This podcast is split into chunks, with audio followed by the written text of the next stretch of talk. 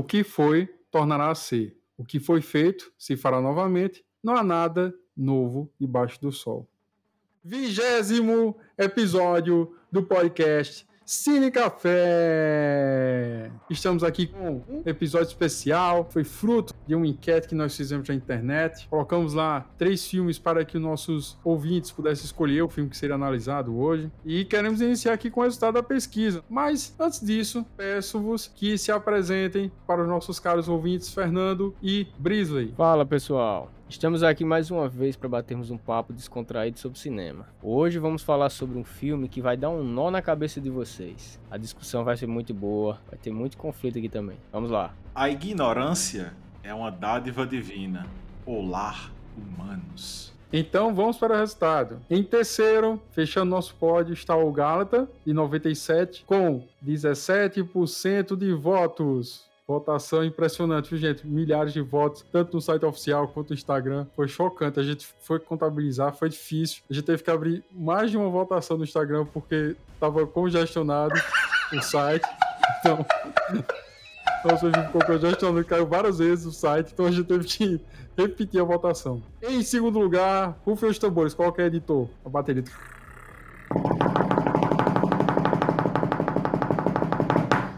Ficou cabeça a cabeça na hora da, de cruzar a reta final, né? Ficou em segundo lugar, no caso, o Círculo do Medo, né? 62, com 38% dos votos. Então, se vocês fizerem as contas, obviamente, né, faz a subtração de 100% e tal, obviamente vocês sabem que o Tenet de 2020 ficou com 45% dos votos. Olha a diferença, foi pau a pau ali, cabeça a cabeça. A linha de chegada, Brisley. Vamos lá, Brisley, a linha de chegada, Brisley. Uma salva de palmas aí com as palmas para o vencedor Brisley. Vamos lá. Meu Deus do céu.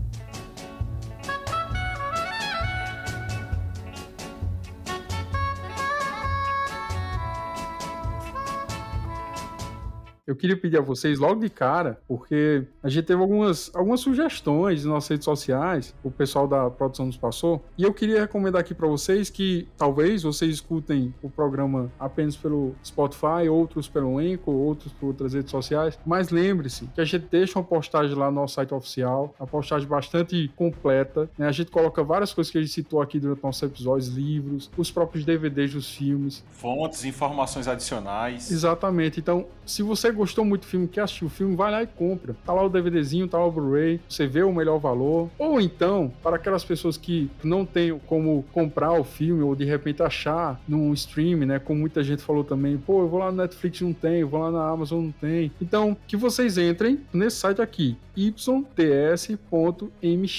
Lá tem praticamente todos os filmes do mundo. É o submundo, minha gente. Pois é. Não há desculpa para você dizer que não achou nossos filmes, porque alguns deles estão gratuitos no YouTube, outros estão no nosso site em DVD, Blu-ray, ou você ainda tem a, a opção de também baixar, né? Mas enfim, voltando. Então, vamos analisar o Tenet hoje e vamos discutir a seguinte temática: sociedade artificial, vida ideal. O filme possui 2 horas e 30 minutos, que particularmente nem parece ser um filme com essa extensão, essa duração. Eu assisti num pulo assim, foi muito prazeroso assistir o filme. E ele também possui o gênero ação, sci-fi e thriller.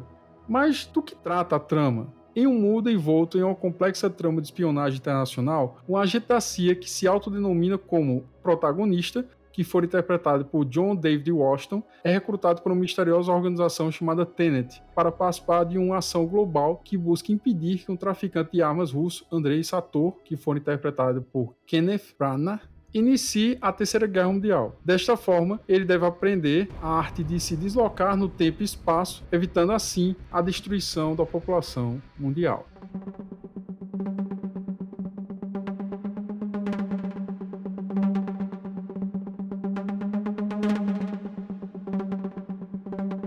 Desta forma, queria que o nosso caro Brisley, vamos mudar a ordem aí, porque no último episódio foi o Fernando, e Fernando veio com aquela visão mais uh, boazinha, olha, não sei o que, não sei o que, não sei o que, de repente Brisley veio com todo o ódio do mundo, ah, esse filme é uma porcaria, odiei, que lixo, odeio Stephen King. Então, vamos tentar inverter um pouco, né? Mas, é, até porque eu tô achando que, que, que, o Fernando hoje tem uma, uma defesa de dissertação para fazer hoje, né? Mas enfim. Não, não é bem assim. Então eu queria iniciar com o Brisa dando essa primeira impressão dele sobre o filme, a primeira visão, o que chamou a atenção dele no primeiro momento. A primeira coisa que me chamou a atenção dele foi o nome do filme. Tenet, se você presta atenção, é um palíndromo de letras. Então, eu já sabia que tinha alguma coisa. Obviamente, eu tinha visto a sinopse, eu já sabia que. Bom, ele fala de, relativ, de, de relatividade de tempo aqui, coisas, e tinha Tenet, bom. Então eu já sabia que tinha alguma coisa a ver de indo, voltando e voltando indo. A primeira coisa que eu consigo tirar do filme é que é o seguinte: você tem duas formas de assistir o filme. Você tem a forma, a nossa forma de assistir o filme, né? A nossa forma que a gente senta, preste atenção nos detalhes do filme. E a gente tem a forma que o Thiago vai saber o que é, que é a forma seu Aragão de assistir filme. Eu achei que era a forma da água. Eu já tava aqui me segurando. Não, esse, filme é, esse filme é o pior filme do mundo. a forma da água é uma merda. Olha. Censura, editor. Ó, no, no último, o editor foi. A forma da água é uma merda. O editor me procurou indignado, mais uma vez reclamando, dizendo que tava pensando até sair do podcast, porque ele disse que quando foi editar o último episódio, um participante, eu não quero citar o nome, tá certo? Não vou citar o nome, mas quando houve uma pergunta entre CGI ou efeitos práticos, a pessoa ficou repetindo o tempo todo: CGI, CGI, CGI, em cima da fala dos outros. Foi muito desconfortável. A gente escutou aqui disse: caramba, como é que ele pode ser tão deselegante a esse ponto? Quer dizer, tinha um, um participante dizendo assim, eu isso prefiro... Não é, isso, isso não é ser deselegante, isso é ser enfático. Tinha um participante isso é acreditar naquilo que fala. Argumento. Olha, eu gosto de efeitos enfático. práticos e tal, mas depende do filme. De repente chegou outro, CGI, CGI, CGI, meu amigo... O, o, nome, o nome disso é ser enfático, é acreditar naquilo Resumindo, que fala. Chato. Tenet é um filme que você assiste de duas formas. Ou você assiste querendo extrair tudo aquilo que você quer extrair, ou você só assiste. Você tem essas duas formas de assistir o filme. É tanto que no, um pouquinho depois do começo do filme ali, na hora que ele é recrutado e a cientista. O protagonista. É. Vai explicar para ele a problemática da coisa, né? Que são as munições, as, as, as munições invertidas, que eles chamam assim. A cientista, no caso, seria a Bárbara, que é interpretada para Clemence Poesie. Isso, é ela mesma ela já deixa um recado ali que o diretor Christopher Nolan já passa pra gente. Olhe, não tente entender, só aceite que é assim e pronto. Por quê? É como eu disse, o filme tem duas formas de assistir. Ou você assiste com a sensação de cientista, ou você assiste como se você estivesse assistindo um filme Pra se divertir. Na sessão da tarde. É, pra se divertir. Então. Só, só um ponto, Brisa, só interrompendo. Explicando a cena. Que aí o, os nossos ouvintes vão ter que assistir pra poder compreender. Tem um momento que o protagonista vai pra agência lá da, da Tenet e ele encontra uma cientista, a Bárbara. E ele pergunta: Olha, eu tava lá no, no, no meio lá da, do resgate, e os, os terroristas entram num teatro e eles sequestram o teatro lá para criar um tipo de ataque terrorista. E daí chega a SWAT lá, a russa, e liberta aqueles e tal. E no meio desse grupo tá esse pessoal do Tenet infiltrado. Isso, exatamente. E aí o que acontece? Ele entra, quando de repente ele vê, o cara dá um tiro, só que a bala volta. E ele pensa, ah, o quê? A bala voltando? E ele fica assim, sem saber. Aí ele vai até o, o, grupo do Tenet, o grupo secreto, né? E ele encontra a cientista, a cientista mostra para ele o que é aquilo. Ele, ela dá um tiro e depois pega com a mão assim a bala, a bala volta pra mão dela. E aí você pensa, que loucura, cara, peraí, não tô entendendo, peraí, então é, é isso que você está querendo dizer. Essa coisa de constantemente no filme a gente tem cenas em que as coisas acontecem e depois você vê elas retrocedendo. A gente está acostumado, na verdade a gente só tem essa forma, que é seguir a linearidade do tempo. É sempre o avançar. A gente não tem na nosso, no nosso conhecimento humano o retrocesso, né? A, a ver o tempo como uma quarta dimensão. Então, quando a gente está assistindo Tenet, a gente tem basicamente três coisas que são bastante científicas. A gente tem a linha temporal, que tanto faz se você avançando no tempo ou voltando e participando daquela linha temporal. Você basicamente trata de termodinâmica no filme, que é como as coisas funcionam e etc. E Fernando vai palestrar já já sobre. E tem também a coisa da entropia das coisas, que é o que conjuntura a, os dois pontos que eu falei agora, né? E a gente não está acostumado com um filme de um nível tão alto assim. Então, quando a gente pega um filme que você tá retratando uma linha temporal que tá voltando e você tá avançando no voltar, eu me deparo muito com aquela situação que a gente mexe muito no Nordeste aqui. É o nome do cachorro é pra dentro, a gente faz pra dentro pra fora. Então a gente tem bem essa sintonia. Tipo, a gente tá participando de uma linha temporal que avança, mas a linha temporal ela retrocede.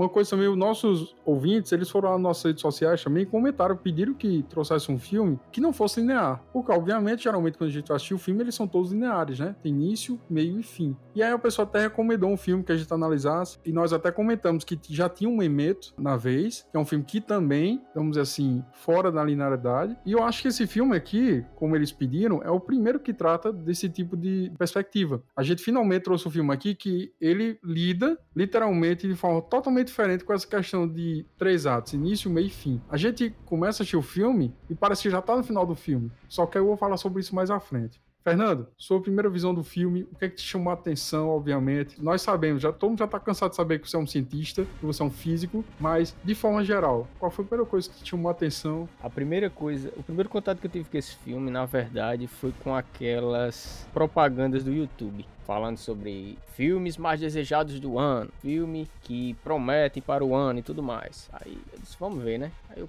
peguei, fui, fui ver o trailer e comecei a ver essas linhas temporais, né? Indo e vindo, indo e vindo. Aí eu comecei a eu comecei a perceber, será que isso aí é, é apenas assim flashes que eles estão pegando ou será realmente é o filme? Aí no trailer eu comecei a perceber que não. Aquilo ali estava envolvendo três momentos distintos: o presente, tendo contato com o futuro e com o passado. Aí eu, nossa, esse filme tem alguma coisa que realmente tá chamando a atenção. Algo que eu não vi em outros filmes antes. Aí entra naquilo que Brisley falou, né? Começa a mexer com a sua primeira impressão. Tenet, na verdade, ele é uma mistura do que você pode imaginar em um filme de ação. Ele tem uma pitada de ficção científica, eu digo pitada porque você vai percebendo ela aos poucos. E em vários momentos, a história ela toma rumos assim inesperados com mudanças temporais que tornam o filme empolgante. E é o tipo de filme que, se você perder 10 segundos, melhor dizendo, 5 segundos, o universo temporal ele já muda completamente. Parece que você está em outro filme, se você perder 5 segundos do filme. O que reina ao longo da história é a relação entre espaço e tempo. Sem muitas explicações técnicas, né, que eu também não vou me adeter a explicações técnicas, eu vou falar só da forma mais geral. Ele tem muita ação, com o protagonista no meio de várias mudanças temporais, tendo de aprender sobre cada uma dessas coisas inacreditáveis em meio ao fogo cruzado. E a ciência envolvida, o Nolan, ele soube colocar assim de uma maneira bem inteligente, que mesmo sem você ter um conhecimento científico, você começa a perceber que o filme ele traz mudanças temporais que chamam a atenção para algo que a gente imagina, nossa, será que se isso acontecesse, como é que a nossa realidade reagiria? Aí você, à medida que o filme vai passando, você vai ver as mudanças temporais encharcando o filme, com várias informações diferentes. De repente você acha que sabe algo sobre o filme, daqui a pouco chega o protagonista com algo a mais. Chega outro personagem que você começa a perceber que ele estava em outra cena totalmente diferente. Aí você imagina, nossa, esse cara estava naquela cena que eu tinha visto antes. E assim a trama ela vai sucedendo com várias e várias mudanças que torna o filme empolgante. Foi a primeira impressão.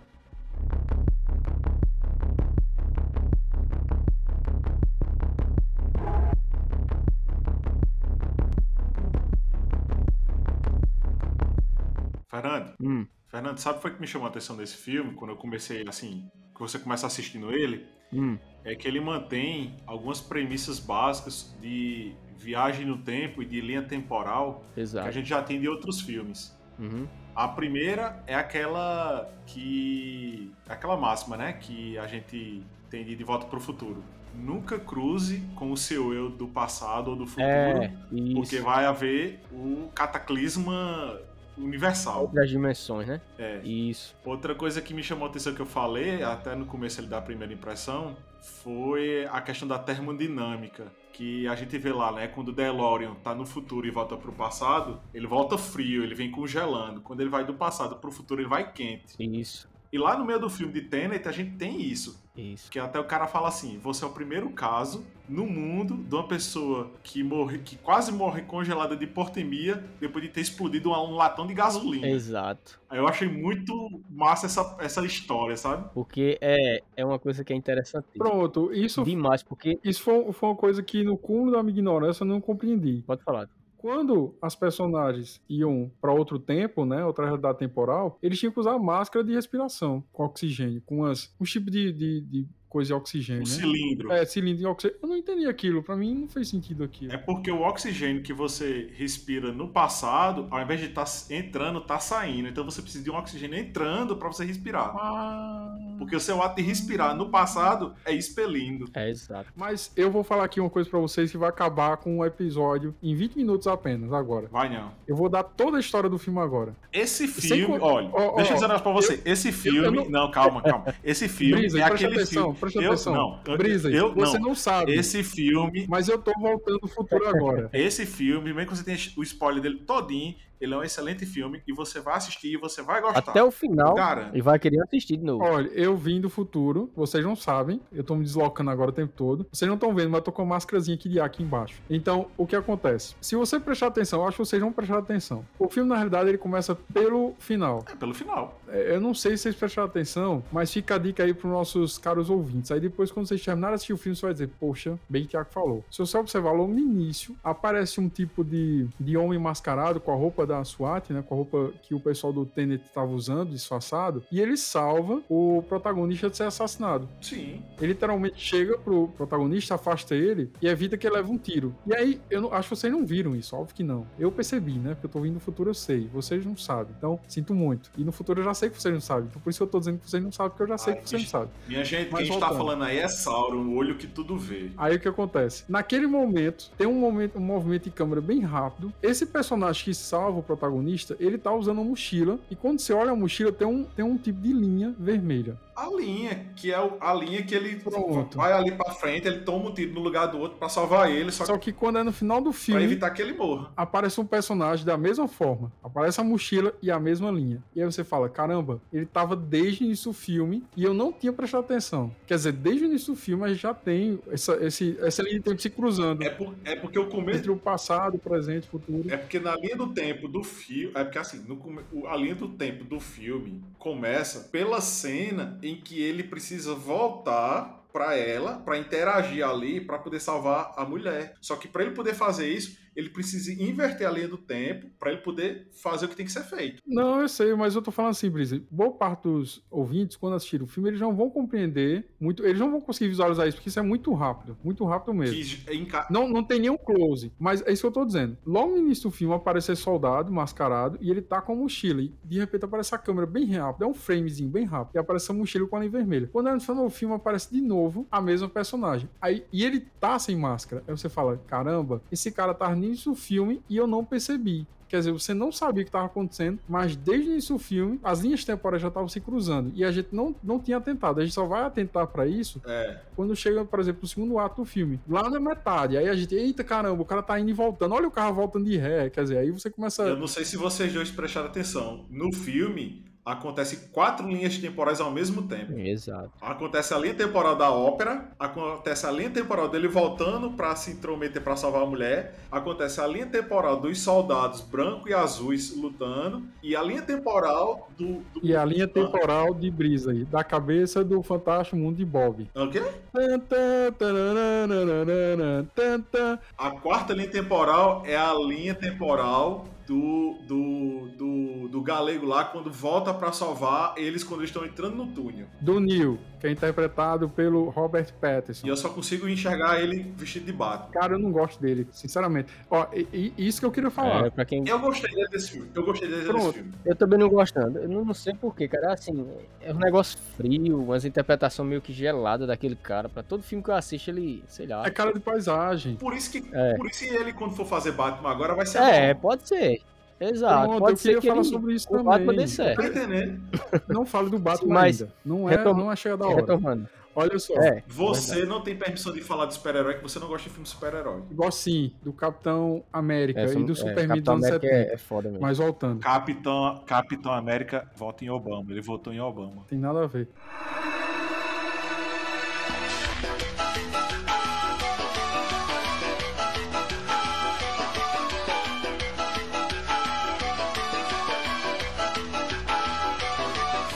Pessoal, deixa eu só falar uma coisa aqui para vocês, porque esse filme a gente falou do David, né? Já é conhecido, mas ele também é repleto de atores famosos, e eu queria citá-los aqui. O primeiro, obviamente, é o John David Washington, que é o protagonista, né? Ele fez um filme muito bom. E é filho de Denzel Washington. É, eu não sabia disso. Eu não sabia, gente. Eu não sabia. sabia que. Eu já tinha visto ele em alguns filmes, Thiago, ele mas eu não bem, sabia viu? que ele era filho de Denzel Washington. Não, eu não sabia. Ele não tem semelhança. Na realidade, não fazia ideia. Eu sei assim que o Denzel Washington, tanto como ator como diretor, é maravilhoso, mas eu não sabia que ele tinha É. filho no cinema, não. Eu tô sabendo agora. Também não sabia, cara. Eu- Foi surpresa pra mim, foi uma surpresa boa pra mim, que eu gostei da interpretação dele. E o John, e o John ele atua bem, viu? Atua bem, eu também gostei dele. Eu também nem tinha pensado porque o Washington não- é um sobrenome bem comum nos Estados Unidos, né? Então, Não é? é tipo Silva aqui, então todo mundo é Washington lá. E eu falei, não, eu não- É, foi tipo um plot twist agora. Mas o John David Washington, ele fez um filme muito bom também, que eu já citei aqui em outros episódios, que é o Velha e a Arma, 2018. Assistam, filme muito bom. Eu espero que um dia a gente analise também. Nós temos o Robert Pattinson, que particularmente eu não gosto das atuações dele, eu acho ele muito fraco. É um, um ator que tem a cara de paisagem, assim como o ator do episódio passado que a gente citou. Mas eu achei que ele fez um filme que eu achei que eu fiquei bem impactado. Filme um pouco surrealista, assim. Mas fez, caramba, ele me surpreendeu. Que foi o Farol, né? 2019. Quem interpretou também com ele Defoe. E assim, quando eu vi aquele cara dentro daquele farol, falei, caramba, isso não é ele, cara. O rosto dele, a forma de falar, aquela, aquele cara angustiado, gostei demais. Daí a gente tem um antagonista, que é o Kenneth Branagh. Eu assisti o filme, eu falei, cara, eu já vi esse senhor em algum lugar. Eu não lembro de onde, mas já vi esse ator em algum lugar. Ele é um ótimo É ator. um ótimo ator. E eu fui pesquisar, né? Quando eu vi, quando eu fiz a pesquisa, ele na realidade interpretou o Capitão no filme Dunkirk, 2019. Eu falei, cara, eu lembrava dele. Na hora que eu vi, eu, pô, agora eu lembrei, eu sabia quem era. E por último, tem um ator que, poxa, eu sou fãzaço dele. A gente comentou aqui também no episódio 8, de Animais Noturnos, que é o Aaron Taylor Johnson, que ele interpretou o soldado Ives, né? Que é um soldado que aparece no final do filme como um contraponto ao Neil e ao protagonista. E eu olhei pra ele e falei, cara, eu já vi esse cara barbudo em algum lugar. Quando eu fui pesquisar, falei, o Aaron. Só que é impressionante, cara. Ele é um tipo de camaleão, porque eu assisti o filme todo e eu não consegui perceber ele aquele cara cruel que eu vi no Animais Noturnos. Ele teve um- uma transfiguração assim impressionante. Eu fiquei, poxa, eu nunca imaginaria que seria ele. Então eu queria falar aqui sobre esses atores, mas é isso. Sim, Thiago, também tem um ator que ele faz uma participação muito pequena, mas ele sempre trabalha com Nolan, que eu não lembro o nome dele, eu acho que tu lembra, que ele fez o que ele fez o papel do mordomo da trilogia do Batman. Michael Caine. Isso, Ma- Michael Caine. Eu, eu sou fã. Os filmes do Christopher Nolan, ele tá lá. Impressionante. Tá, lá, eu, assim, pouco entendimento que eu tenho de atuação e de cinema, eu acredito que na idade que ele tá, por volta quase 90 anos, se eu não me engano, ele é um dos atores que mais bem atua atualmente no cinema, sinceramente. Vários filmes que eu já assisti dele. Inclusive, é mais uma dica. Venceu dois Oscars, viu? O Michael Caine. Inclusive, isso é mais um, isso é mais um outro plot twist do, do, do Tenet. A gente já tem Robert Pattinson que vai fazer quem? Batman. E ele fez quem? Batman. Batman. Não, nada a ver, nada a ver. Ele foi Alfred no Batman. Exato. Nada a ver. Olha, preste atenção que Tenet, ele tem muitas essas viagens no tempo, né? Preste É, atenção, ele é. já tá prevendo algumas Aí coisas. vocês acham que o Sim, Neil gente, mas em era o relação- Batman disfarçado. Neo, na verdade, ele tava fazendo alusão ao Neo do, Ma- do Ma- Matrix. Pelo amor de Deus, bicho. Não, vamos, vamos cancelar o programa, por favor. Vamos encerrar por aqui. Depois que, eu, Sim, não, mas falando sério, depois que eu falei do cadastro vermelho, já era, acabou.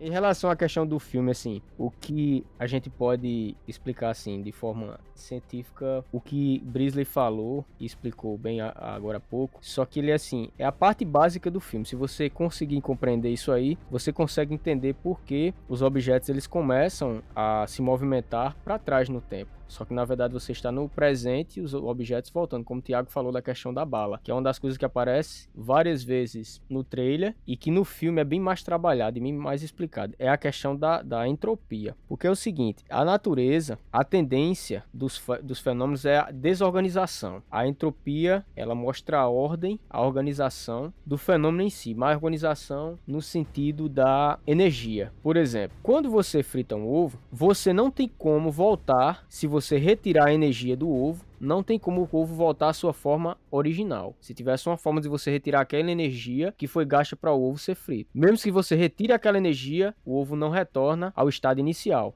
Da mesma forma acontece com o universo. A energia do universo, a tendência é o caos, a expansão, não a contração é o que acontece várias vezes no filme. A energia que eu falo são a linha, é a linha temporal dos fenômenos que acontecem no nosso dia a dia. A linha temporal é a entropia sempre tende a aumentar, ou seja, o grau de desordem dos fenômenos eles sempre tendem a se desorganizarem, a energia se expandir. É o que acontece no nosso dia a dia. Quando você frita um ovo, quando um objeto cai, não tem como você fazer o objeto, você retirar a energia do objeto e fazer o objeto retornar onde ele estava. Por exemplo, você solta a forma original. Exato, você solta um lápis, ou sei lá, acontece um acidente, não tem como na natureza hoje, né? Não tem como a gente fazer isso. Você tirar a energia que foi gasta naquele fenômeno para fazer o tempo retroceder. É uma coisa que, por exemplo, na física, nem teoricamente até o momento fosse possível afirmar com clareza a volta ao tempo. Ao futuro, teoricamente, seria possível, porque tudo viaja na velocidade da luz. Não existe nada no universo mais rápido, até o momento que nós sabemos, mais rápido que a velocidade da luz. Então, o, a linha temporal que nós medimos ao nosso redor, que nós percebemos, é através da luz. Então, teoricamente, o que seria possível? Você ir ao futuro,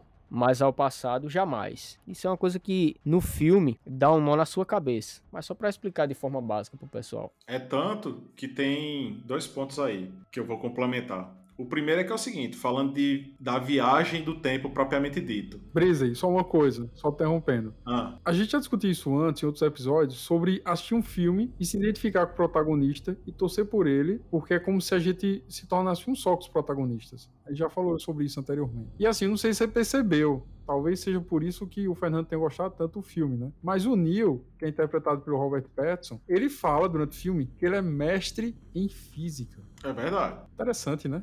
Coincidência. Mas enfim, pode continuar. É isso aí. Não, do mesmo jeito que eu fico. Eu nunca assisti o filme, viu, gente? Do mesmo jeito que eu fico abismado quando tá tendo um, um em outro filme, né? Aí tem o super-herói lá e de repente ele vai mexer no computador, ele hackeia a NASA em 30 segundos. E não sabe rotear a impressora. Como se fosse simples assim, mas enfim. mas chama o menino do computador para instalar a impressora HP.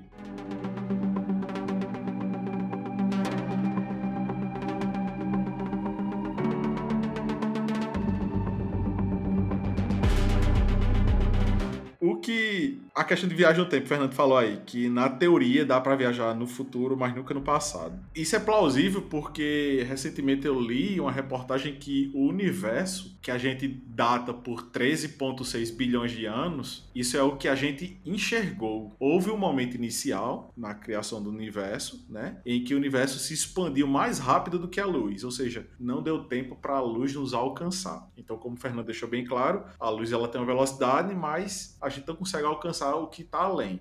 Então, se a gente conseguisse viajar mais rápido que a luz, a gente alcançaria esse tempo no futuro. E uma, uma coisa que eu achei interessante no filme é que é o seguinte, que volta lá naquilo que eu falei da termodinâmica. Naquele momento em que eles estão naquele, naquelas salas, né, que eles chamam de, de é cofre? Que é tipo um tipo de cápsula que eles entram e viajam no tempo. Que roda e roda assim. É uma máquina reversa. Quem tá... É máquina reversa. É, quem, quem, tá no, no, quem tá no passado vendo o futuro vê a imagem azulada. Quem tá no futuro e vê o passado vê a imagem avermelhada. Aí fica aquele, aquela mudança naquele vidro, né? Que ele fala assim: não toque nisso. Isso, isso. Que eu achei isso interessante, que isso justamente casa com a ideia de passado e futuro. Ou seja, você consegue identificar o ponto na linha do tempo ali em que ele tá viajando no tempo para frente ou para trás. E é justamente isso. O universo tende ao caos. E o caos é exatamente aquela linha tênue em que eles ficam viajando de um lado para o outro ali. Outra coisa interessante, Brasil, do filme que eu percebi, para quem já assistiu Chernobyl, ou quem tem curiosidade, assista, viu? Porque Chernobyl é interessante. Lá fala sobre justa, justamente essa relação de energia nuclear, essa energia nuclear, que lá na Guerra Fria, sempre tem algum filme que fala sobre isso, né? Na Guerra Fria tem muita tecnologia que foi escondida. Aí no filme fala fala um pouco sobre isso, que na Guerra Fria aconteceu um tipo de desastre ou tentaram esconder materiais radioativos. É aí onde um dos protagonistas, na verdade o, o Sato, né, o antagonista, começa a contar sobre a história dele, como é que tudo aquilo aconteceu, porque ele é o único que consegue fazer a mudança do tempo com uma liberdade muito grande e ele conhece o que ele está fazendo. Chega, tem momento que fica impress... você fica impressionado com o que ele consegue fazer, com as previsões que ele tem, porque ele consegue consegue atuar em vários momentos temporais. Quando você vê o protagonista achando que está voltando ao passado e começando a agir para modificar o presente e o futuro posteriormente, o Sato já está lá e já sabia o que ele estava fazendo. Isso que, é, que eu achei interessante também no filme. Inclusive, tem uma teoria que diz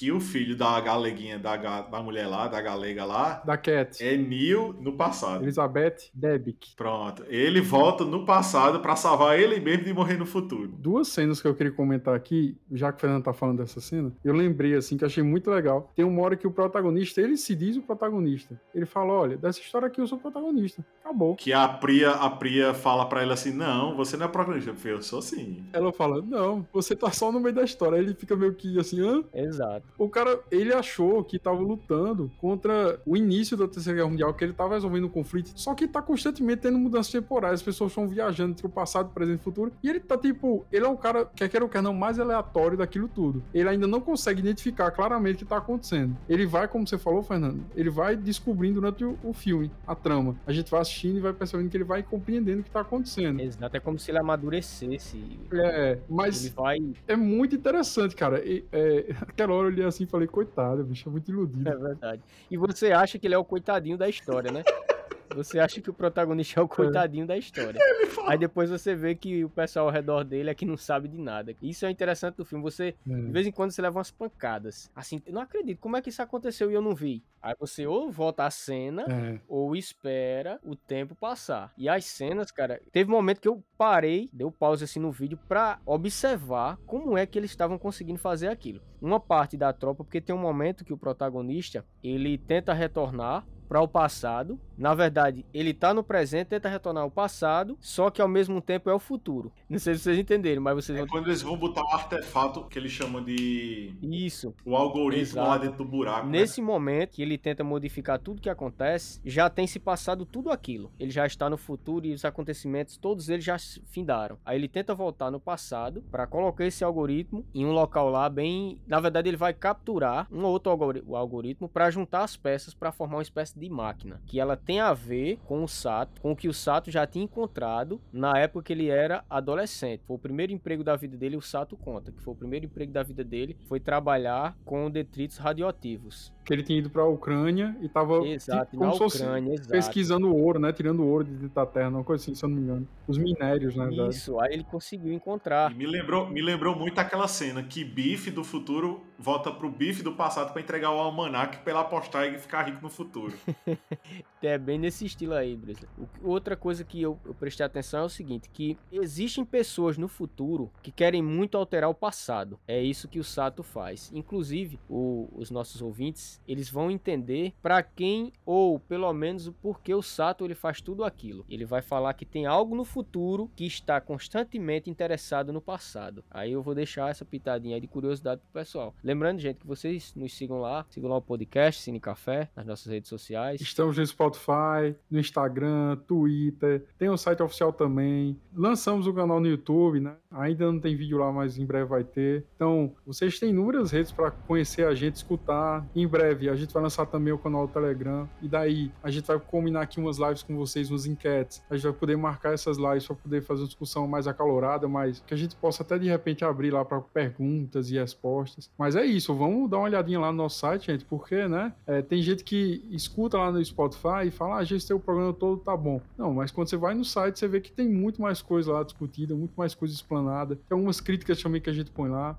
enfim. podcastcinecafé.com Sim, para finalizar, em relação àquela questão da cena que eu falei, quando você para a tela, em vários momentos me deu essa sensação, eu tenho que parar a tela para eu ver o que é presente ou o que tá voltando, o que é passado. Tem momentos que você olha assim, tem uma tropa, porque são várias tropas que entram. Tem uma tropa indo e uma tropa vindo, assim. Isso, tem uma tropa indo e uma tropa vindo. Só que no meio do tempo indo e voltando, tem como se fosse o presente. Que é onde eles estão. Que é o protagonista junto com o Neil. Que eles estão tentando pegar esse algoritmo para que não haja uma distorção no espaço-tempo. Para que não acabe todo o universo. Sabe o que, é que eu acho engraçado? Ah. É os bonequinhos que estão correndo para frente, mas estão correndo para trás, as perninhas dele ficam assim, ó. Isso, exato. Você tem a sensação assim, que você tá com a tela em câmera lenta, só que voltando no tempo. Outra, no tempo normal e a outra olhando tudo que tá acontecendo. É como se você tivesse três telas ao mesmo tempo. Uma tela linha temporal normal, outra tela voltando e a outra tela indo para o futuro. Aquela cena, Fernando, que você tá comentando dos soldados lá tentando invadir o, o tipo de, de túnel, o que acontece? Aquelas idas e vidas todas não foi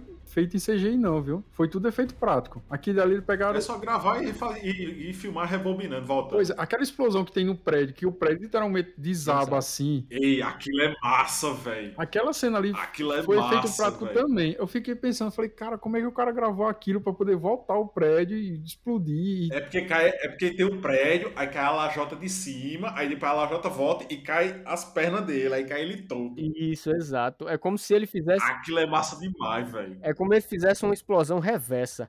Primeiro, quando eles chegam lá, o, o, prédio vai, cai normalmente. Aí depois o prédio vai, começa a voltar para a origem, só que agora a explosão ela é invertida. Então ele volta para a origem para inverter a explosão. Primeiro ele explode de cima para baixo. Aí depois de baixo. Depois ele inverte tudo e de baixo para cima. Ele que joga aquelas bazucadas lá pá, nas pernas assim do prédio. Você vai surpreender muito assistindo.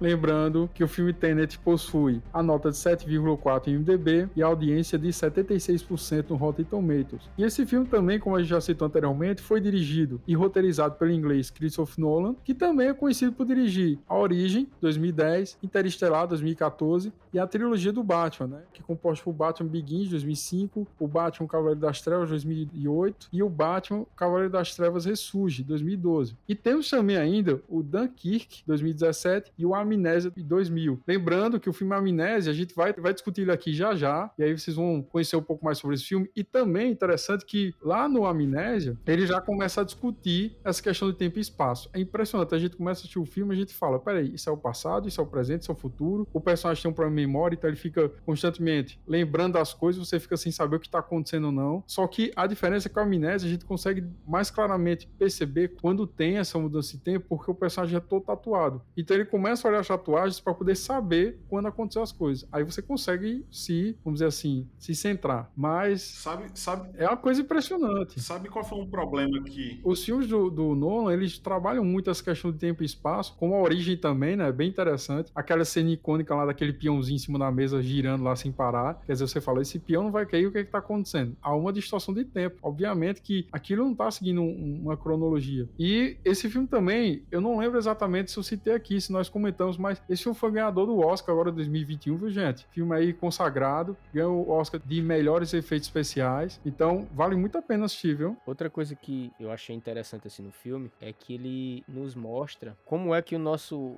universo ele tá interligado com, com o passado, como o nosso presente, né? Ele é, ele é afetado pelo passado e como o futuro ele quer retornar ao passado para tentar modificar o presente. Aí deixa aquela dúvida, né? Se eles voltaram ao passado e tanto se fala que tem pessoas do futuro que querem modificar o passado, por que que mesmo assim, mesmo eles tendo essa é, essa condição de voltar ao passado com essa máquina reversa, que os nossos ouvintes vão perceber lá que é uma máquina bem interessante assim, é como se fosse aqueles talk shows, que fica aquele que fica a parte do centro do talk show se movimentando, girando, aí a máquina que faz ele voltar no tempo é mais ou menos dessa forma. Ele entra numa câmera, ela gira e ele volta no tempo. Só que ele consegue ver, como o Brisley falou, ele consegue ver o que está acontecendo no passado, da mesma forma que a gente está no futuro. Aí tem uma cena marcante, que é quando o, o antagonista, o Sato, ele atira na, na esposa, a mulher que o, o protagonista tenta, tenta salvar o, o filme inteiro. A Cat. Isso, na hora que ele dá o tiro, aí, antes dele dar o tiro, aí você vê a bala. Aí você já fica imaginando, cara, alguém vai dar um tiro ali ali. Você vê a bala, isso acontece em vários momentos. Quando você tem uma cena espetacular. Principalmente nas paredes de vidro, assim, que ele vai andando, porra, tem tiro, de, tem bala aqui, vai ter vai pau ter aqui. aqui. Vai ter tiro aqui, é, vai ter pau. Você chega assim, uma cena que tá todo mundo tranquilo, conversando, né, debatendo alguma coisa, aí você começa a ver, nossa, aparece ali uma marca de tiro, aparece outra ali. Aí depois você começa a perceber, as balas começam a aparecer. Do mesmo jeito essa tela aí, que o protagonista, ele tem um momento assim que é angustiante, que ele vê a presa do outro lado da máquina e vê o Zyle tentando influenciar ele. Aí ele não pode fazer nada. Ele vai e vê uma marca de tiro, ele já presta atenção na marca de tiro que ele vê no vidro. Se ele tá armado, ela tá presa, É. então. Aí ele já fica desesperado, porque ele sabe que um tiro vai vir. E a conversa é feita com um aparelho que bota de trás pra frente a voz. Exato. Porque, E a voz, ela sempre fica de trás pra porque frente. senão o cara tá escutando o disco da Xuxa ao contrário, tá ligado? É, esse mesmo modelo aí. Olha, eu não queria estragar a análise mais científica do Fernando, a análise mais inflamada do Brisbane, mas eu vou ter que dar o meu terceiro plot twist aqui. Os caros ouvintes, obviamente, que quando assistirem o filme vão saber que eu tenho mais uma vez a razão. Eu tô vindo do futuro só pra mostrar a vocês o que aconteceu. Como vocês são iludidos. Não, a, a ilusão começa quando o filme tem duas horas e meia e é pouco tempo pra explicar o filme inteiro. Nesse teatro da vida, E é pouco tempo, você fica querendo mais. é verdade. nesse teatro da vida, Ela não é, Fernando? Ó, vocês são apenas marionetes. Fernando concorda comigo, Fernando concorda comigo. Voltando, O filme tem duas horas e meia. Eu vi, eu marquei no relógio. Duas horas e meia. voltando, voltando. E é pouco tempo. É pouco tempo demais. Eu vou falar mais um plot twist aqui pra vocês. Vocês não perceberam, vocês não têm essa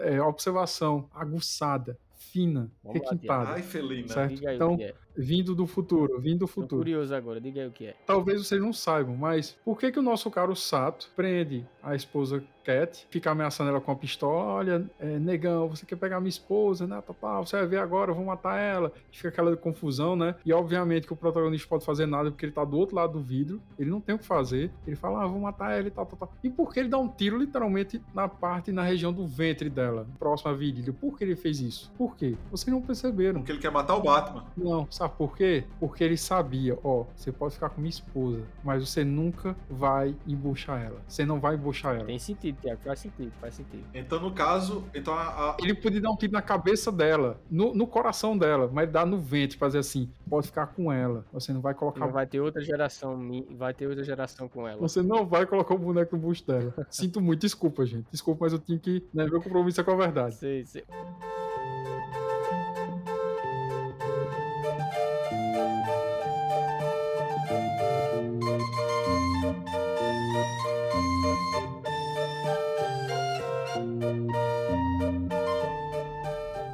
Outra coisa assim que é interessante que se fala no filme é, é- é a questão da- do paradoxo do avô, que eles falam muito no filme. E tem o paradoxo dos gêmeos, que esse é a viagem no tempo para o futuro. Aí o paradoxo dos gêmeos, para quem já estudou, né, no ensino médio, o professor trabalhou alguma coisa desse tipo, até em algum filme, é o seguinte: dois gêmeos, um fica na Terra e o outro tem a chance de viajar numa máquina com uma velocidade próxima ou até igual à velocidade da luz. Depois de 20 anos, passados aqui da Terra. 20 não, vamos supor 40. Esse gêmeo retorna na nave. Quando ele chega aqui na Terra e encontra seu irmão, o irmão dele está 40 anos avançado no tempo. Avançado não, 40 anos passou-se e ele envelheceu 40 anos. Só que esse irmão dele que veio na nave, o tempo não passou para ele dessa forma. O tempo ele demorou mais para passar. Então ele Só um adendo. Isso aí não é um paradoxo mais. Isso já é provado é, cientificamente que existe. Isso, é isso que eu chegar, beleza? Exato. E isso realmente acontece. Isso foi observado colocando um relógio em uma nave aqui da Terra, em uma nave, um ônibus espacial saído aqui da Terra. E essa nave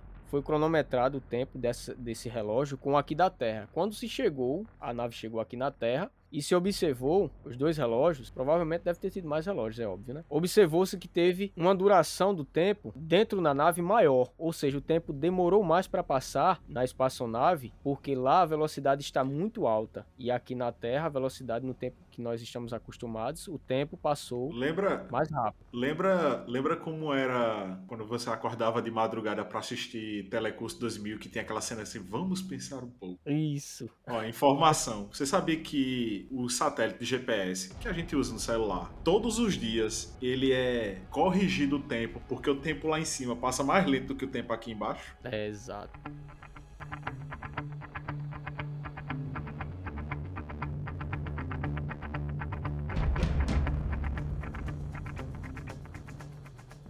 Essa questão do paradoxo é falado no filme, só que é o inverso. Não há o tempo avançar, mas você voltar no tempo. O que é que aconteceria se você voltasse no tempo e você, por um acaso, você se encontrasse com seu eu? Ou se porventura você interferisse no seu próprio nascimento. Será que isso seria possível? Matar seu avô. Isso, exato. O que é o paradoxo do avô? Você matar seu avô. Será que você viria ao mundo realmente? Porque você fica a ideia, mas se eu estou aqui, quer dizer. Como é que eu evitei? Quer dizer que eu não evitei se eu estou aqui. E se eu evitar? Como é que eu cheguei aqui? Aí fica essa dúvida na sua cabeça. Não tem resposta. Não tem resposta. Por isso, é isso que o filme deixa. Por isso que se chama paradoxo. O filme deixa isso para você em aberto. É o que se faz em todo momento dentro da, das filmagens, lá, no filme, né? na realidade. O que acontece na história. Todo momento eles é a mesma coisa É a mesma coisa quando você tá de boa com sua namorada, você trata ela bem e ela trata bem você de volta. É um paradoxo isso, não tem resposta. É, isso aí é uma anomalia da natureza. Essas analogias, viu? Pelo amor de Deus. Começa logo que a, a anomalia é a mulher tá de boa o tempo tempo todo. Não tá com dor de cabeça, não tá com negócio, não tá com outro. A gente vai ser cancelado, a gente vai ser cancelado, bicho, pelo amor de Deus. Desde o episódio 13 que tá acontecendo isso. Sem falar. Por causa de uma mulher. Aconteceu muita coisa no filme, por causa de uma mulher. Que isso tudo acontece por causa de quê? Por causa de uma Meu mulher. Deus do céu, a gente vai ser cancelado. Um filme todinho, Tenet todinho, acontece por causa de quê? De uma mulher. Porque eu tenho que salvar a mulher. Vão derrubar o Instagram da gente, vão derrubar o Twitter, derrubar tudo. Vai ser bloco lá. As gordas do, do cabelo colorido vão, vão dar ban na gente. Mas voltando, pessoal, lembrando, acesse nosso site oficial que fica no www.podcastcinecafé.com.br. Estamos também no Spotify, estamos agora no YouTube, estamos no Anchor, no Google Podcast. Então dá uma olhadinha nas redes sociais, vão dar uma mexida lá, porque a gente tá assistindo um pouco o feedback de vocês, a gente queria que vocês participassem mais, interagissem mais, a gente saber se a gente tá fazendo um bom trabalho ou não, porque com a nossa consciência tá tudo tranquilo, mas a gente quer saber se, se nosso público tá conseguindo compreender o que tá sendo discutido, tá concordando ou não. E isso seria legal da parte de vocês, né? Entrar lá, dar uma olhadinha, comentar, isso não ficou legal. Breezer falou muitas coisas machistas, misóginas. Ele tem que ser bando do programa, né? Fernando é muito academicista, não sei o quê. Eu não tenho um mestrado pós-doutorado em física, não. Eu quero entender as coisas. Eu não consigo nem conversar com o Fernando. Tiago, você é o mais legal, o mais bonito de todos. Caramba, Obrigado por você existir. Então a gente quer esse tipo de comentário beleza lá. é peso, né, cara? Ei, aqui não é fake news, não, viu? A menina conheceu pessoalmente eu aqui. A gente quer esse né? aí, aí já é fake news. Aí já é fake news. A gente vai cair na CPI da fake news. Pessoal, lembrando que umas coisas interessantes sobre os efeitos desse filme, os efeitos especiais, né, que particularmente para mim chamaram muita atenção. Fiquei muito, vamos dizer assim, deslumbrado quando eu comecei a assistir o filme, porque eu fiquei meio que se compreendeu. Eu falei, será que isso é verdade mesmo ou foi criado no CGI, no computador? E aí o que é interessante, tem um momento que aparece um Boeing 747 e ele choca literalmente com um tipo de lugar. É um tipo de, de é banco. Um, isso, lá é, é pra ser É tipo um banco secreto, bem, né? né, Brisa? Eu não sei dizer bem. É um aeroporto livre, é um aeroporto que não tem regu regulamentação. É, mas lá dentro tem como se fosse um tipo de cofre lá secreto, eu não sei explicar. Isso, isso. E são os bancos livres. Aí o que acontece? Tanto o protagonista como o Neo, eles se organizam para entrar, literalmente, romper aquele lugar e eles tomarem lá. E aí o que acontece? Eles usam o Bog 747 e o Bog bate assim de frente e explode, é uma coisa linda, maravilhosa. E teve essa cena, me chamou a atenção, e a cena também de gavetamento no trânsito. Tem um momento que tá passando lá o carro. Essa cena é massa, velho. Pois é, maravilhosa. Me lembrou eles... Matrix. Me lembrou Matrix. É, também. Eu senti isso também. Aquelas tomadas aéreas, eu falei, cara, isso tá me lembrando Matrix. Aquela cena do helicóptero lá, eu falei, poxa. E aí o que acontece?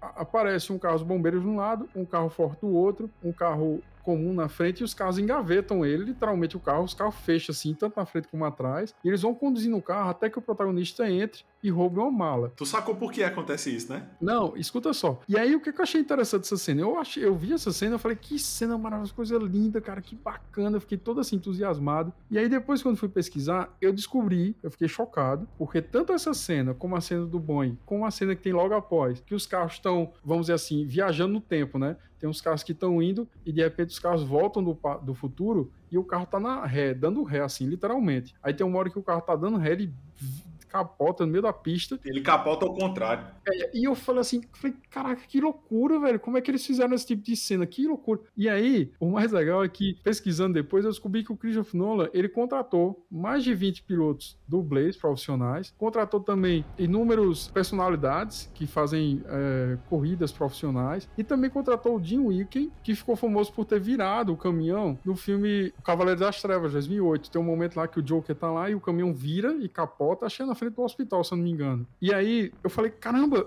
isso tudo foi efeito prático, não foi efeito especial. Eu falo assim, que loucura, cara, como é que alguém consegue fazer isso? E o Nolan literalmente gravou as duas tomadas, gravou os carros indo e gravou os carros voltando de ré. E aí você, quando olha aquilo, é claro que há um tipo de recorte, né? Ele sobrepõe as imagens, é óbvio. Mas não há uma criação, por exemplo, o carro não é feito CGI, o carro não é criado em computador. Aqueles carros são reais. E eu falei, oh! Sabe, minha cabeça explodia assim, pum! E eu falei, no caso do avião, que loucura, Thiago. cara, como é que o cara faz a condição perfeita? No caso do avião, Thiago, é a mesma coisa. O avião realmente, um 747, foi colocado para colidir com aquele, aquele local lá, como se fosse um local extra do, do aeroporto. Como se fosse tipo um depósito, né? Como vocês estavam falando. E realmente aquela cena existiu. Ele contratou pilotos profissionais e toda, aquele, toda aquela movimentação que acontece lá, ela é real. Eles não fizeram colocar nenhum tipo de efeito especial para explosões, para nada disso. Eles realmente colocaram um 747 para colidir. Mas assim, quando eu fui pesquisar sobre os efeitos especiais do filme, que para mim eram todos especiais, né? Conhecendo o Nolan, tanto pelo A Origem quanto o Cavaleiro das Trevas e tudo, eu disse, cara, isso é efeito especial. Isso é tudo em CGI. Quando eu fui ver que era efeito prático, eu fiquei assim, fiquei abismado. Falei, coisa maravilhosa. O filme, no começo, quando o cara tava roteirizando lá ele, ele não pretendia ser cientificamente preciso. Lógico, ele ia ter as características lá necessárias, mas o, o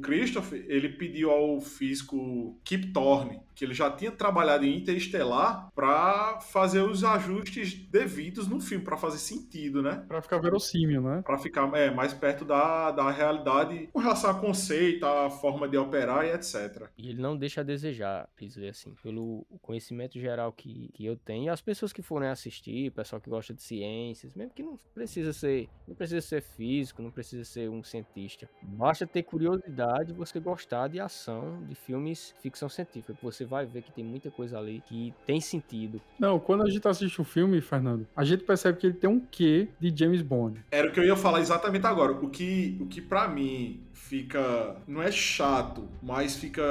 É uma sensação de tipo, tá, e vocês vão decidir o que do filme? Porque nem é um filme de Agente 007, nem é um filme de ficção científica, nem é um filme de ação, nem é um filme disso, nem é um filme daquilo. É um, uma grande mistureba que deu certo. E é assim, é interessante quando a gente assiste filme, a gente sente aquela coisa do presente do 007, só que nem tantos filmes novos, mais antigos. Aquela rede, aquela trama mundial e um agente se opondo àquele sistema, tentando evitar um tipo de guerra mundial, um tipo de colisão entre países, por interesses com armas biológicas, armas químicas, tudo é bem interessante. Só que aí, quando a gente foi foi pesquisar, né, a gente descobriu que Christopher Nolan era um fã inveterado dos filmes do James Bond, e ele até passou uns anos sem assistir esses filmes porque ele não queria que influenciasse na hora de criar o roteiro, porque ele também é roteirista. E aí, qual foi a sensação dele, qual foi a intenção dele ao filmar esse filme dessa forma que ele filmou, para passar para nós, telespectadores? A intenção dele é que a gente assistisse um filme e a gente sentisse exatamente isso, como se a gente estivesse assistindo um filme antigo do James Bond. E, e eu, particularmente, achei o John David Washington muito bom, interpretou muito bem, só que, sinceramente, o Daniel Craig, né? Eu acho que ele tem essa coisa mais personificada, James Bond, aquele tipão, assim, aquele olhar, aquele jeito. É, a gente percebe até que o, o, John, ele é bastante musculoso, forte, mas eu não sei se tem a ver com gosto pessoal, mas eu achei que ele não conseguia encarnar essa coisa do agente. Eu via ele como um, um tipo de soldado e tudo, mas eu não consegui sentir. Eu vi ele se... mais como renegado, assim. É, um outsider, alguma coisa assim. Um cara que estivesse buscando, como John Wick, por exemplo, um tipo de é,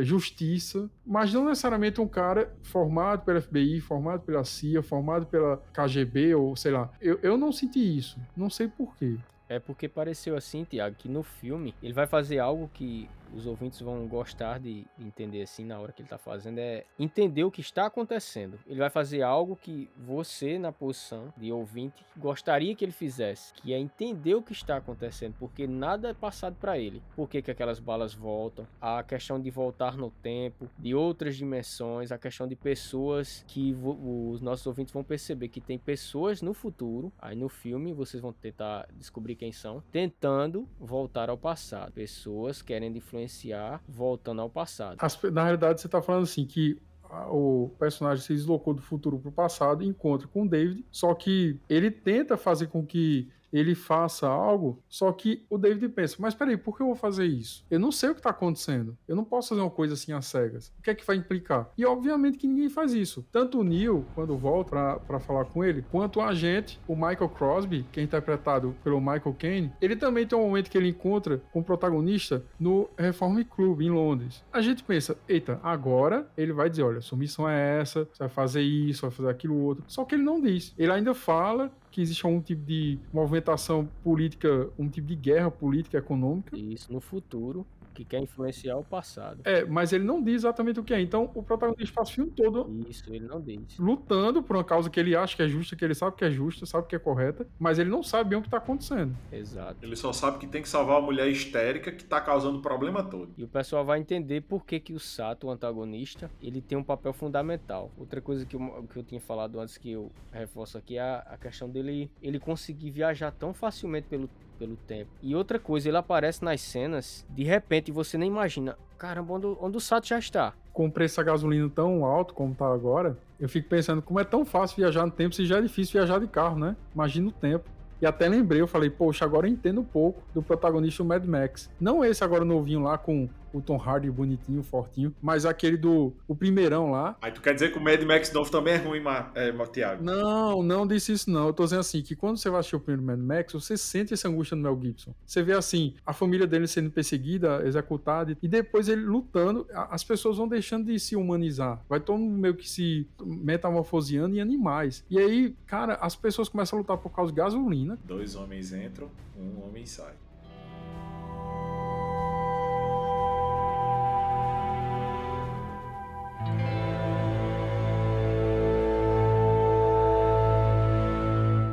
Como vocês já sabem, né, o momento mais ansiado é o momento da pergunta. Lembrando que os nossos participantes, eles não sabem das perguntas aqui não, viu? Eu faço essas perguntas aqui, a, a, o pessoal da produção passa para mim e fala assim, olha, Tiago, já que você é o host, faz a pergunta. Eu falei, tudo bem. É verdade, eu não sei das perguntas não, eu fico incomodado com isso. Também não sei não. Eu só quero que o podcast cresça, então se a equipe, o editor aqui, o diretor geral, todo mundo tá fazendo, tudo bem, eu só vou executar. Mas enfim, se vocês pudessem escolher apenas um super-herói para existir no planeta Terra e salvar a humanidade? Qual seria? O Batman ou o Super-Homem? Eu escolheria o Batman, pelos recursos que ele tem e pela inteligência que ele tem. Lembrando que o Batman é imortal e o Superman é imortal, viu? Ok, fiz a minha escolha já. Brisa aí? Superman. Eu escolho Superman e do contrário da resposta de Fernando, apesar de que o Batman ele tem todo o aparato intelectual para né, sobrepor qualquer dificuldade que vir a aparecer ali, a questão de Batman ser tão rápido quanto possível e poder fazer coisas que um ser humano mortal estaria vulnerável, então essas habilidades dele ser rápido no espaço-tempo e dele não ser, por exemplo, sofrer com relação a uma bala invertida que explode tudo, eu escolheria ele porque ele seria mais útil no sentido prático de resolver problema do que intelectual de resolver problema. No meu caso, escolheria o Batman. Só que por outros motivos. Apesar de o Batman, como a gente já falou anteriormente, ser uma pessoa mortal e Superman um extraterrestre, um alienígena imortal, teoricamente, mas eu acredito que o Batman se tornou um herói. Independente da questão da vingança da família dele e tal, esquece isso aí,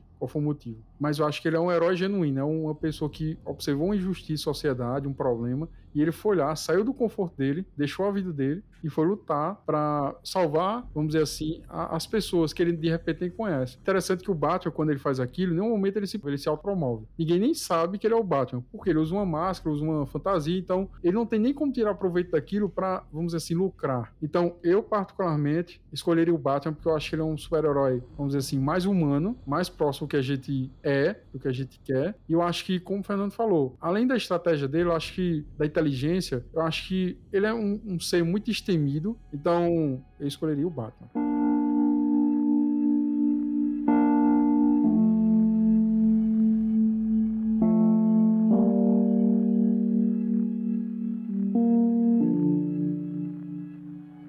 Sabem disto, eu queria aqui que nossos convidados sentenciassem o filme, dissessem se indicam ou não, se vale a pena ou não, se o filme é bom ou não, que desse suas redes sociais. E quantas xícaras de 1 a 5 eles dão para esse filme. Esquece esse salsa de bolinho, viu, Brisa? Esquece esse salsa de, de goiabada, de pé de moleque que isso aí faz um mal danado. É só a xícara de café sem açúcar e pronto. Eu dou quatro xícaras para o filme e indico muito. Assistam, possuam-no e, além das quatro xícaras, eu dou um pedaço generoso de bolo de cenoura com chocolate, café com leite em pó e açúcar, granulado, demerara. E ainda tem aquele biscoitinho do final que você vai no lugar e come, né? Que vem o café assim e vem o biscoitinho.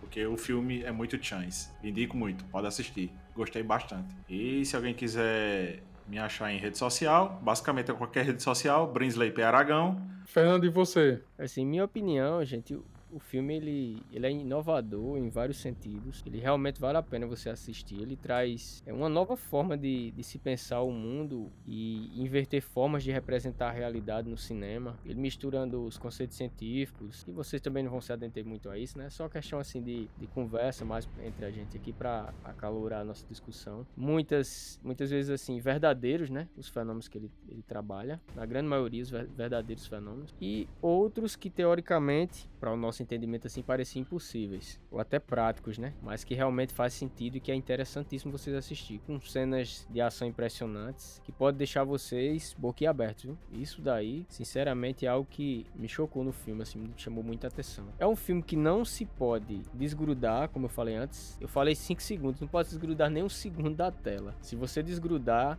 você pode perder algo crucial. É um filme assim que mudou minha concepção sobre ficção científica e eu acredito que a dos nossos ouvintes com certeza vai mudar também, para melhor, né? Apesar de algumas brechas na história que sempre tem algumas coisinhas que ficam assim em aberto, que são normais em, em vários tipos de filme, inclusive nesse tipo de filme assim, né, de ficção. E a minha é Fernando Guita no, no Instagram e José Fernando Melo no Facebook. E inclusive, pessoal, sigam lá no Facebook. Nós temos um, uma divulgação muito bem feita lá. Sigam lá o podcast Cine Café. Procurem lá no, no Facebook, vocês vão encontrar. Tem bastante curiosidade sobre todos os episódios que nós trabalhamos até o momento. Uma apresentação bacana lá. E minha nota para o filme é 4 xícaras. E eu aconselho nossos ouvintes a assistirem. Vocês não vão perder o tempo de vocês com filme ruim. Vai ser um filme muito bom. E outra coisa, para finalizar, lembre-se que o presente é onde as realidades se encontram e nós temos um futuro no passado bem distante. Como o Fernando falou, né? É um ótimo filme de ação, é um ótimo filme de espionagem. Visualmente, a fotografia é maravilhosa, a caracterização dos personagens também é muito bom. Sempre que o John David Washington aparece, ele tá com um terno assim lindíssimo, corte reto, coisa fina. E as demais personagens também. Então assim, um filme que eu recomendo para todo mundo. Só que eu achei que teve uns problemas que, pelo menos para mim, me fizeram, vamos dizer assim, não apreciá-lo tão quanto eu queria apreciá-lo. Que no caso, o primeiro caso foi a questão da, da descrição científica. Eu acho que o Nolan colocou o roteiro de uma forma que fica até inacessível pra gente, simples mortais, pessoas que não têm conhecimentos físicos, por exemplo, que não são da área. Então tem um momento que ele começa a citar as coisas no filme que você fica meio perdido, assim, meio que sem saber o que tá acontecendo. Não como protagonista, mas como telespectador. Nesse caso, eu preferiria assistir um filme um pouco mais, vamos dizer, simples, como por exemplo de Volta ao Futuro, que eu compreendo mais claramente o que está sendo falado. Eu estou compreendendo mais claramente. Claro que você não pode comparar o cara entrar num, num carro, o carro sair acelerando, pegar fogo e de repente viajar no tempo, com o cara entrando numa máquina e de repente sair em outro lugar e tendo que usar uma máscara oxigênio para não morrer. Isso, no caso, esse excesso de cientificismo prejudicou minha, minha observação, né? Então acho que nesse caso o filme poderia ter sido diferente. Como eu falei anteriormente, logo no início, o filme, apesar de ter duas horas e meia, não é cansativo, não é desgastante, não é tedioso. Você não assiste o filme e fala, poxa, não vai acabar, pula logo essa parte. Não tem isso. E outra coisa também que me incomodou, que me deixou bastante chateado, observar que esse filme já está fazendo parte desse novo tipo de modelo de cinematografia mundial que está sendo destruído pela ideologia. Hoje a gente está deixando de assistir um filme por prazer, por sentir aquele gosto de, de escutar uma história, de ver uma história legal que a gente quer conhecer, que a gente quer viver, para estar tá recebendo ideologia goela abaixo. Então, uma das primeiras coisas que a gente observa no filme é a questão do casal interracial. Aparece a Cat flertando constantemente com o protagonista durante o filme. Isso me incomodou, que isso agora é prática comum em Hollywood. Todo filme não pode ter um casal de brancos, pode ter um casal de negros, não pode ter um casal de deficientes físicos, por exemplo. Sempre tem que ter um casal interracial, sempre tem que ter um casal, por exemplo, homossexual. Então essa visão progressista me prejudica muito na minha concepção a arte. E a gente percebe que tem as minorias, né? Aparece lá o grupo do pessoal que vem da, da Índia, né? Tem os atores que aparecem da Índia também. Então, eu senti que isso foi um pouco forçado. Acho que o filme poderia ter tirado isso aí. Não precisaria ter colocado goela abaixo da gente, casal internacional e a questão dos indianos, como aparece no filme. Acho até que um, ficou um pouco Bollywood, porque aí tem a cena que o John, o protagonista, pula do prédio e aparece um monte de policial indiano. E você vê que os policiais não sabem nem se comportar como policiais. É como se ele estivesse ali só com a roupa de policial indiano, meio que fazendo uma caricatura assim. Parecia o, o clipe do, do, do, Michael Jackson, né? Do thriller. Mas eu acho que o filme pecou nesse sentido. Até recomendo a vocês, viu? Até ia falar no início do episódio, até esqueci. Vou falar agora. Não sei se vocês já assistiram, mas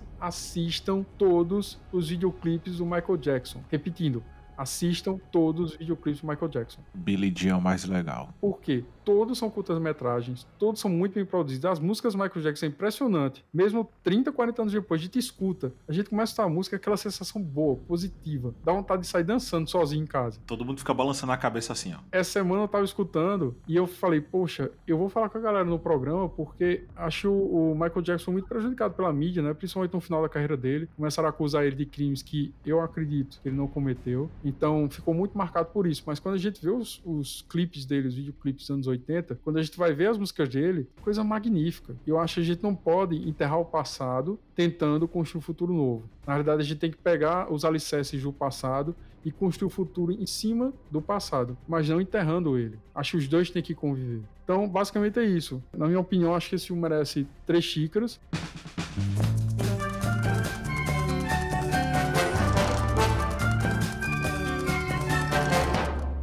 Pessoal, lembrando que nós estamos também no nosso site oficial, podcast cinecafé.com.br. Nós estamos também no Spotify, no Anchor, estamos lá no Google Podcast, estamos também no Facebook. Agora estamos chegando agora no YouTube, vocês podem olhar lá, no Twitter. Então, interage com as nossas redes sociais, dê sua opinião, critique a gente se for necessário, discordem, concordem, acrescentem ao nosso debate. E basicamente é isso, pessoal. Nos veremos novamente em 15 dias se Deus quiser.